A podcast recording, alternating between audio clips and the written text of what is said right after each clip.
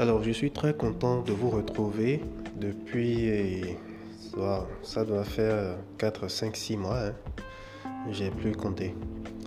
Euh, j'ai eu une interruption, et ça m'a pas beaucoup plu aussi.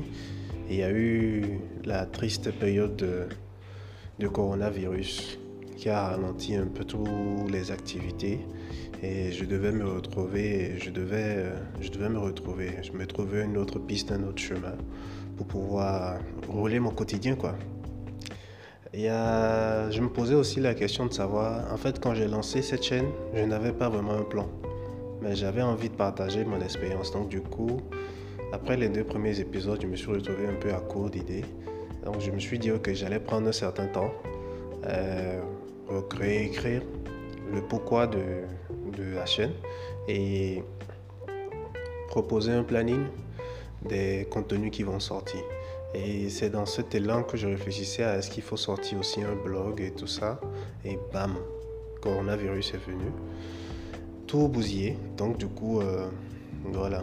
Ça ça m'a fait. Ça m'a fait. Ça m'a rendu paresseux ça m'a rendu paresseux, donc euh, j'ai laissé de côté la chaîne. Mais ce qu'on aime, on revient toujours dessus. Donc, euh, comment vous allez? J'espère que tout se passe bien de votre côté. J'espère que le virus n'a pas fait beaucoup de rage. Et euh, je pense qu'on va reprendre.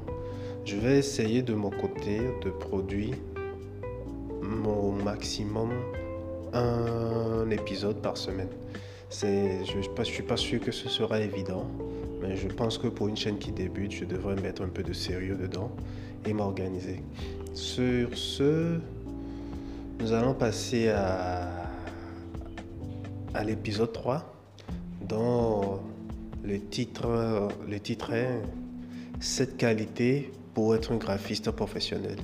À travers ce podcast, je m'en vais de ma propre expérience, partager avec vous ce que je juge être, des traits de caractère primaires qui prédisposent quelqu'un à être un graphiste exceptionnel. Donc, euh, ce n'est que mon humble avis. Partagez cela avec vos amis, collègues, collègues graphistes pour voir s'ils sont d'accord. Et s'il y a des retours, n'hésitez pas à me revenir en vocal sur Facebook ou sur mes autres réseaux sociaux. Allez, sans plus tarder, commençons. Alors, parlons de la première qualité qui, pour moi, est la qualité de base pour un graphiste, pour quelqu'un qui veut devenir un graphiste euh, reconnu et apprécié par ses talents et ses compétences. C'est la curiosité. C'est la curiosité dans tous ses sens et la curiosité dans toutes ses valeurs. Je trouve que c'est un caractère primaire qu'il est important d'avoir parce que euh,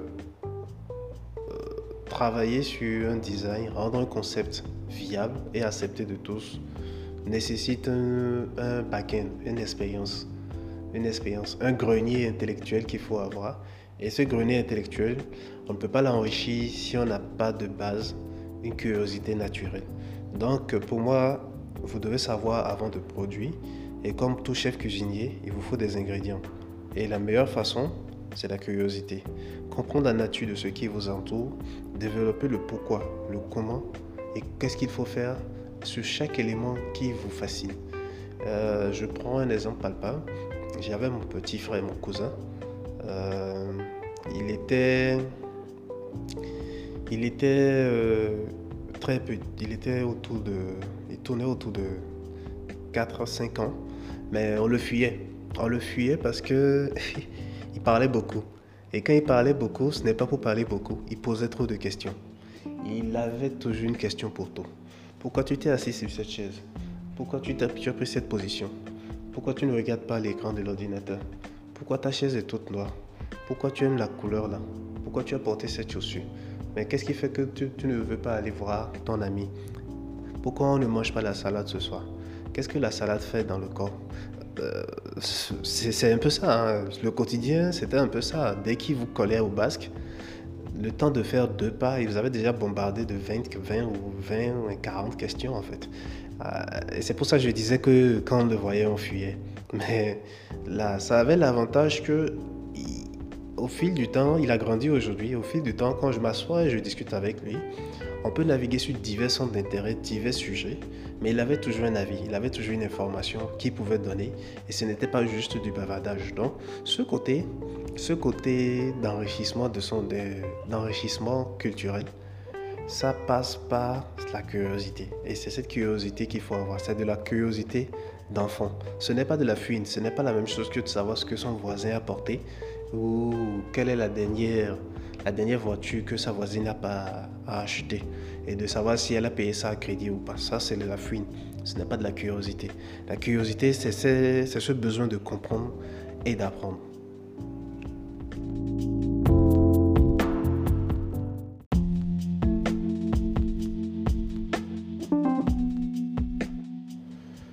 Deuxième qualité dont je voudrais vous faire part. Alors, deuxième qualité dont je voudrais vous faire part, c'est la CESOA. Entendez par là capitalisation des expériences et synthèse objective des acquis. En gros, c'est la capacité à gérer une situation ou à solutionner un problème en combinant, diverses informations issues de notre vécu, expériences, anecdotes, émotions et même l'imagination. En règle générale, ces informations n'ont aucun rapport en commun. Et c'est votre habileté à faire de la liaison, à faire de la synthèse qui vous permet de produire une solution en fait. La CESOA peut être euh, très vite assimilée à un soft skill. Et tout le monde sait qu'un soft skill peut vous positionner tout de suite face à vos clients ou au sein d'une entreprise. Donc, euh, quand on dit euh, capitalisation des expériences et synthèse et synthèse objective des acquis, c'est que vous devez pouvoir, vous devez être capable de trouver une solution à une, ou une alternative à un problème, même si vous n'avez pas la solution finie. C'est-à-dire que la base de données que vous avez, votre expérience, vous devez pouvoir aller puiser dans, ce, dans ces ressources-là pour trouver une alternative. Prenez, euh, prenez simplement un exemple. Moi, je suis graphiste et je travaille beaucoup sur Photoshop, mais je fais aussi du web design. Et dans le web design, souvent sur les pages d'accueil, il y a ce qu'on appelle les sliders. C'est des images qui coulissent avec de l'animation et tout.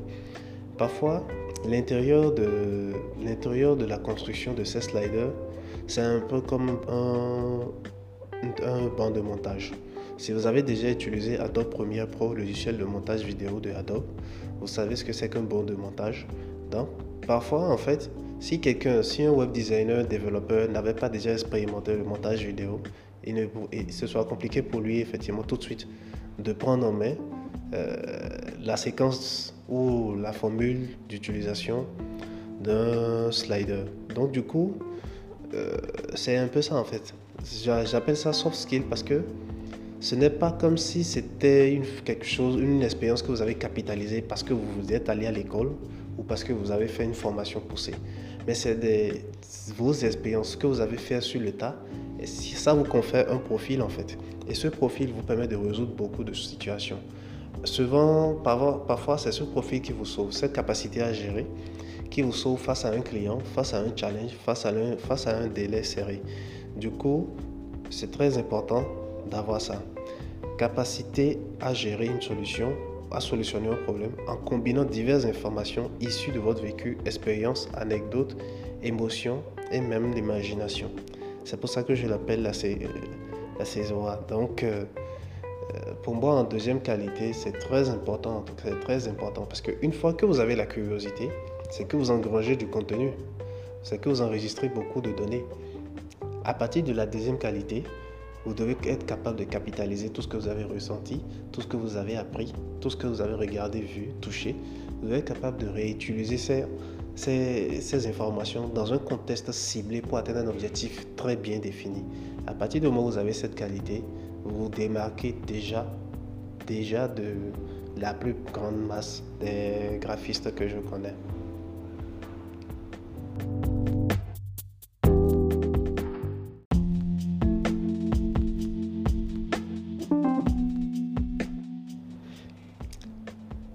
Troisième qualité, la recherche du concept. Euh, comment je peux vous l'expliquer? Si je devais le comparer à un avertissement, C'est en une phrase simple. Faut pas faire pour faire. Lorsque vous êtes un graphiste, vous avez probablement un objectif en tête. Quand un client vous demande une conception, la conception d'une affiche, la conception d'un logo, il faut que vous sachiez quel élément lié à quel élément pour atteindre tel message. Faire beau, c'est très bien. Mais à un moment donné, nous sommes initialement des graphistes et nous sommes censés exploiter les informations du client et véhiculer un message palpable qui puisse atteindre sa cible. Donc l'idée en fait c'est ça. Développer cette capacité à rechercher le concept. Rechercher le concept veut dire, suivant le message du client, quel est son objectif principal et comment moi j'implémente ces données dans mon travail afin que la présentation finale réponde à l'aspiration du client. C'est pour ça qu'on appelle ça la recherche du concept. C'est bien de faire joli, de charger, de varier les couleurs, mais si ça reste juste beau et que ça, ça ne véhicule pas un message, ça n'a pas un sens, ça reste juste de l'art plat. Et quand l'art est plat, elle manque d'émotion. Mais quand il y a un concept derrière et qu'il y a un travail, alors elle peut se défendre devant des clients. Donc la recherche du concept est important. C'est comme quand vous commandez un logo, tout de suite euh, se jeter sur Illustrator ou Photoshop euh, pour commencer à griffonner, c'est pas forcément évident.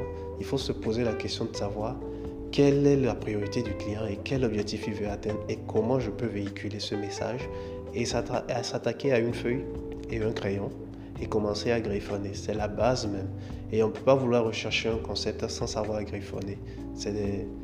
C'est le travail, c'est ce mouvement qui permet de muscler le cerveau et permet d'activer certaines zones de votre cerveau qui attisent votre imagination et augmentent votre créativité.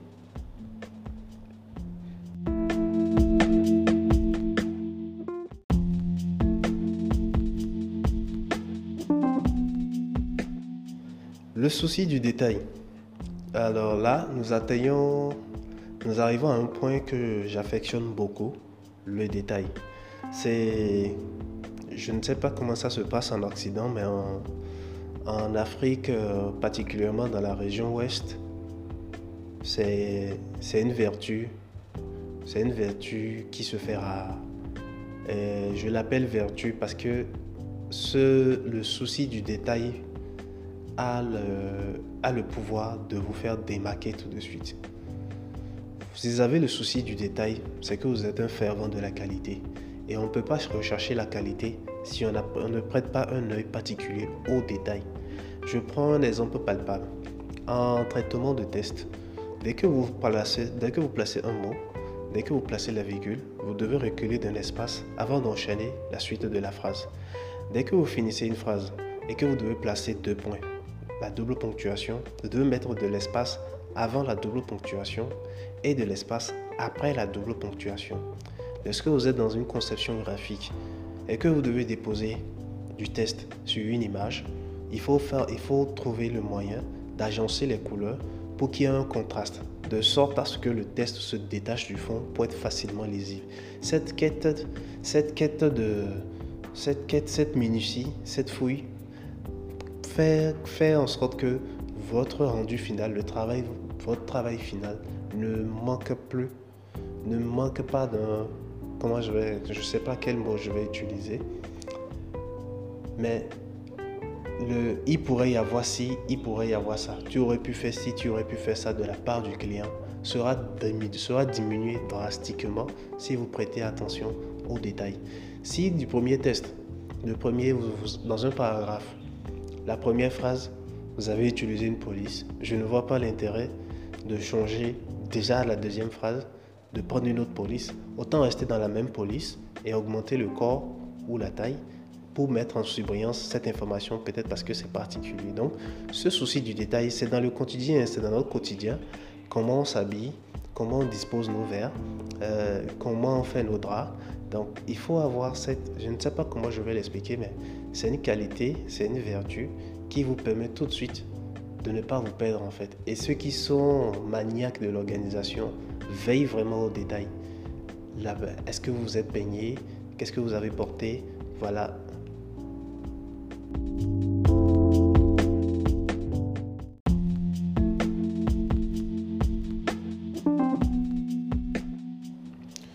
Alors, euh, cinquième qualité, la simplicité.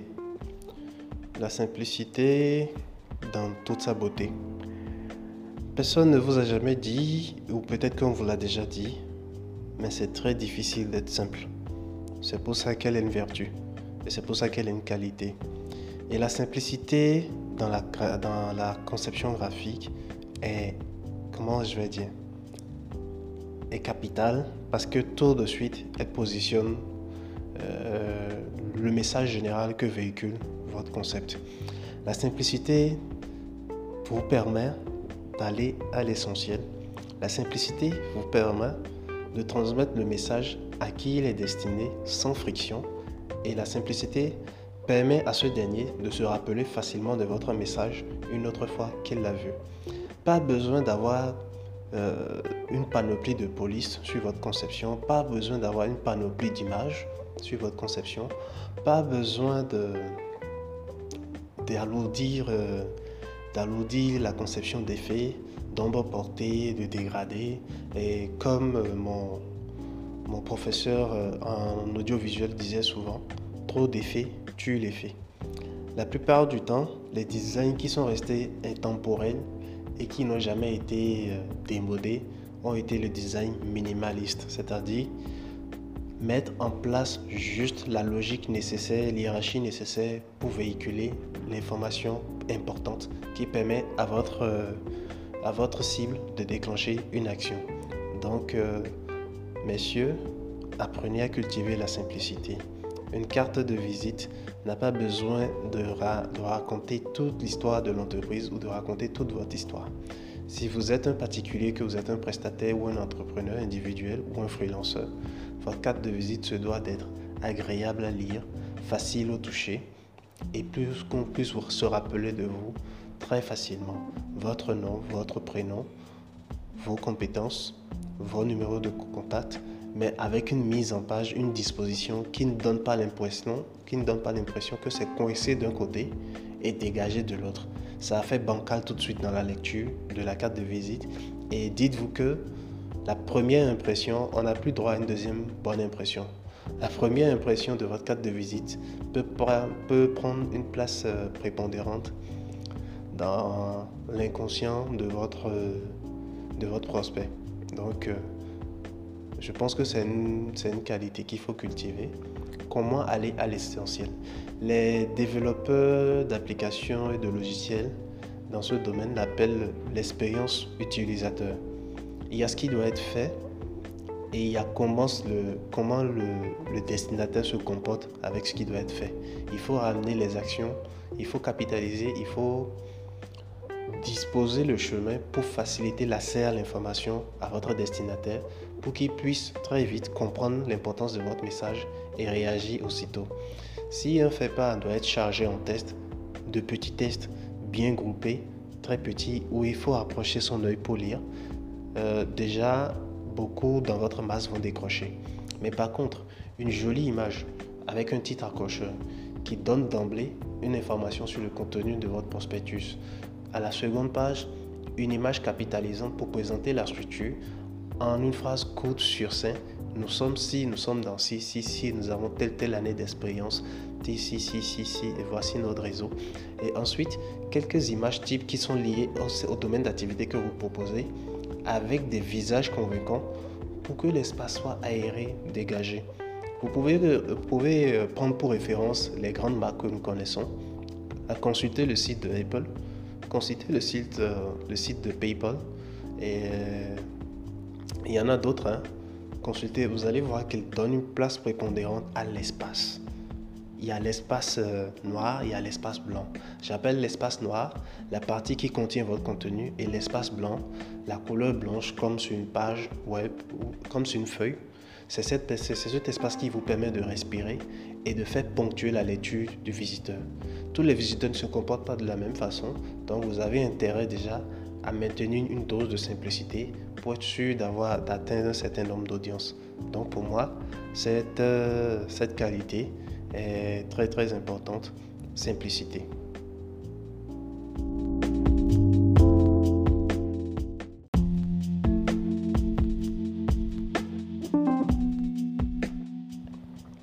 Qu'est-ce qu'on peut faire? Qu'est-ce qu'on peut faire? Qu'est-ce qu'on peut faire sans la passion? Euh, Je ne sais pas. Je sais qu'on peut faire beaucoup de choses sans la passion. Hein. On peut faire beaucoup de choses. Euh, mais une chose est sûre, euh, on ne peut pas atteindre un résultat optimal si on n'est pas passionné. On ne peut pas atteindre un résultat efficace qui nous satisfasse si on n'est pas passionné. La différence entre quelqu'un qui est passionné et celui qui ne l'est pas, c'est que quelqu'un qui est passionné continue d'avancer même quand ça ne paye pas. Vous aurez beau détester ce que vous faites, mais même quand ça ne va pas, vous avez toujours envie de le faire. Ça, c'est de la passion. C'est au-delà de la motivation, parce que la motivation parfois peut être mue par un objectif, par une cause. Mais la passion n'a pas besoin de la cause. La passion n'a pas besoin d'un objectif. On n'a pas besoin d'un objectif pour être passionné. On est juste passionné. C'est un cousin éloigné de, l'amour, on va dire. Donc, dans votre domaine, si vous n'êtes pas passionné parce que vous êtes en train de faire, la probabilité est forte que vous allez gagner peut-être beaucoup d'argent, mais à un moment donné, vous allez décrocher. Et c'est comme on dit souvent, un homme épanoui est performant. Mais un homme performant n'est pas forcément épanoui. Et si vous êtes dans le registre où vous savez que vous ne faites pas quelque chose de passionnant, où vous n'êtes pas en train d'exercer votre passion, c'est que vous avez un travail à faire dessus. Et dans le domaine du graphisme, ça ne pardonne pas. C'est comme une femme infidèle qui vous trompe euh, à la première occasion. En graphisme, si vous êtes un designer ou euh, un graphiste print ou un développeur, ce domaine, ces corps de métier nécessite d'abord que vous ayez une affinité, une passion naturelle pour ce que vous êtes en train de faire. Ça ouvre vos horizons et on ne peut pas forcer la passion. Donc euh, du coup, si je la place quasiment en avant-dernière position, c'est parce que ce n'est pas quelque chose qui se négocie. Elle vient tout seul et elle se cultive. Elle peut grandir comme elle peut se faner à un moment donné. Comme je dis, c'est comme une femme. La passion, vous devez l'entretenir si vous voulez faire du graphisme. La passion, vous devez toujours la séduire.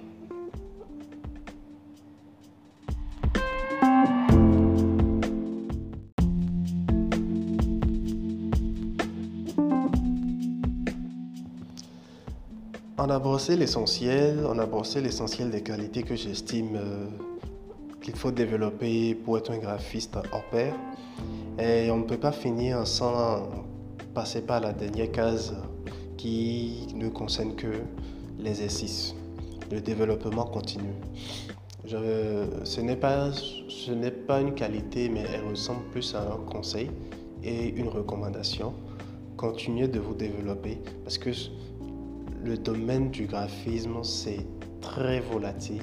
Il suffit d'une journée pour que beaucoup de choses changent et vous devez pouvoir être capable d'assimiler à cette même vitesse et continuer de vous documenter. Il y a beaucoup de blogs qui sont intéressants pour pouvoir euh, suivre la tendance et voir qu'est-ce qui se passe et se ressourcer. Je vais peut-être en laisser dans les je vais peut-être laisser quelques informations intéressantes dans la description et il est nécessaire d'avoir cette liberté, cette ouverture d'esprit et accepter apprendre de façon continue. Ce, n'est pas, ce ne sont jamais des logiciels finis et ce ne sont jamais des concepts prédéfinis. Ce qui fait que vous devez varier vos sources et toujours prêter l'œil à qu'est-ce qui se passe au-delà de votre ordinateur, au-delà de votre euh, quartier, au-delà de votre ville et peut-être même au-delà de votre pays. Et c'est à force, à force de suivre ces mouvements, à force de vous exercer, vous allez toujours découvrir de nouveaux outils et vous allez peut-être accélérer davantage votre processus et croître. Et de ce pas, votre CESOA ne fera que s'améliorer. Et quand vous allez atteindre un certain pic de CESOA, vous ne serez plus juste un graphiste en fait, vous serez un expert de votre domaine. Et on ne vous consultera pas juste pour vous demander de concevoir des affiches, mais on vous consultera pour prendre votre avis et vous confier de très gros, de très gros projets, genre la construction euh, la réalisation d'une charte graphique pour une grosse boîte, euh, la conception d'un site web pour une grosse banque de la place, ou plutôt vous allez trouver une passion, une quête, une motivation dans, euh, le processus de votre carrière. Donc, euh, touchez à ces qualités, trouvez les qualités là en vous, essayez de les développer N'insistez pas sur celle, n'insistez pas sur celle que vous ne voyez pas. Il faut dire qu'une qualité, avant d'être une qualité, est d'abord une habitude. Et avant qu'une habitude ne soit une habitude, c'est d'abord un réflexe. Et, avant, et après, quand le réflexe est assimilé, elle se transforme en habitude. Et quand l'habitude est assimilée, au fil du temps, elle se transforme en qualité parce que c'est devenu une seconde vie pour vous. Donc, euh, j'espère que ce contenu vous a renseigné. Et je me suis beaucoup inspiré de Balo. il est graphiste. Euh, je pense qu'il est français. Je vous mettrai en lien, je vous mettrai en description le lien de sa chaîne YouTube et aussi le lien qui m'a inspiré pour faire euh, cet enregistrement. Je vous je vous remercie si vous m'avez écouté jusque-là. C'est toujours les débuts et j'avoue, je, ne suis pas encore hyper perfectionniste du, du micro et je compte m'améliorer au fur et à mesure. Allez, ciao, ciao.